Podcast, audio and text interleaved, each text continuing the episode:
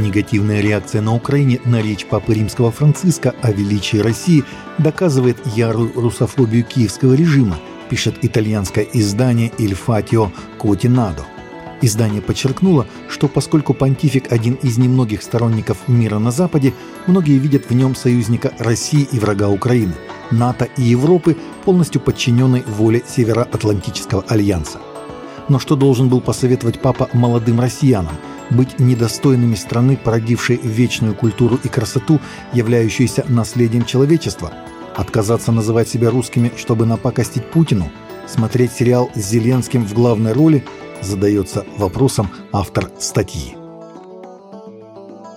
Власти Пакистана выплачивают компенсации семьям, пострадавшим при погроме в Джаранвале, а полиция задержала уже более 160 погромщиков, сообщает Апньюз.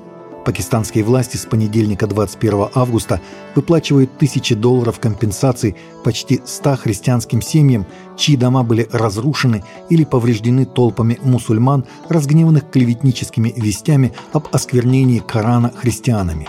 Пресс-служба правительства во главе с временным премьер-министром Анвар Ульхака Каккара заявила, что каждая семья получит компенсации в размере 2 миллионов рупий, это 6800 долларов – Полиция тем временем продолжает разыскивать и задерживать десятки участников беспорядков и христианских погромов в городе Джаранвала и на данный момент содержит под арестом уже более 160 человек.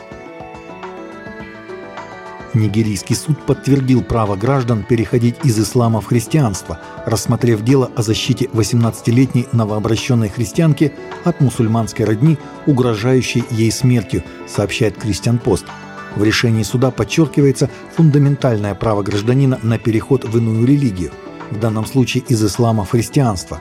Мэри Олоу, имя изменено в целях безопасности, столкнулась с угрозами расправы со стороны отца и братьев после обращения в христианство. Мать помогла ей укрыться от мести сородичей в христианской общине, откуда она и обратилась за юридической защитой в суд. По данным Международной христианской правозащитной группы «Союз защиты свободы», Высокий суд Нигерии вынес вердикт о бессрочном судебном запрете посягательств на нее со стороны отца и братьев.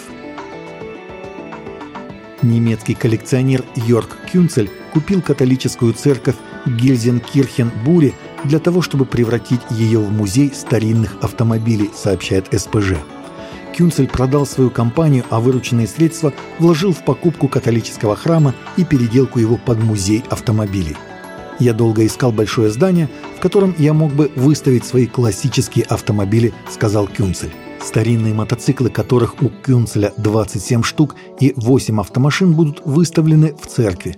Позади ризницы и алтарной апсиды немецкий предприниматель планирует оборудовать свою квартиру. Прямо в алтаре он намерен сделать кухню.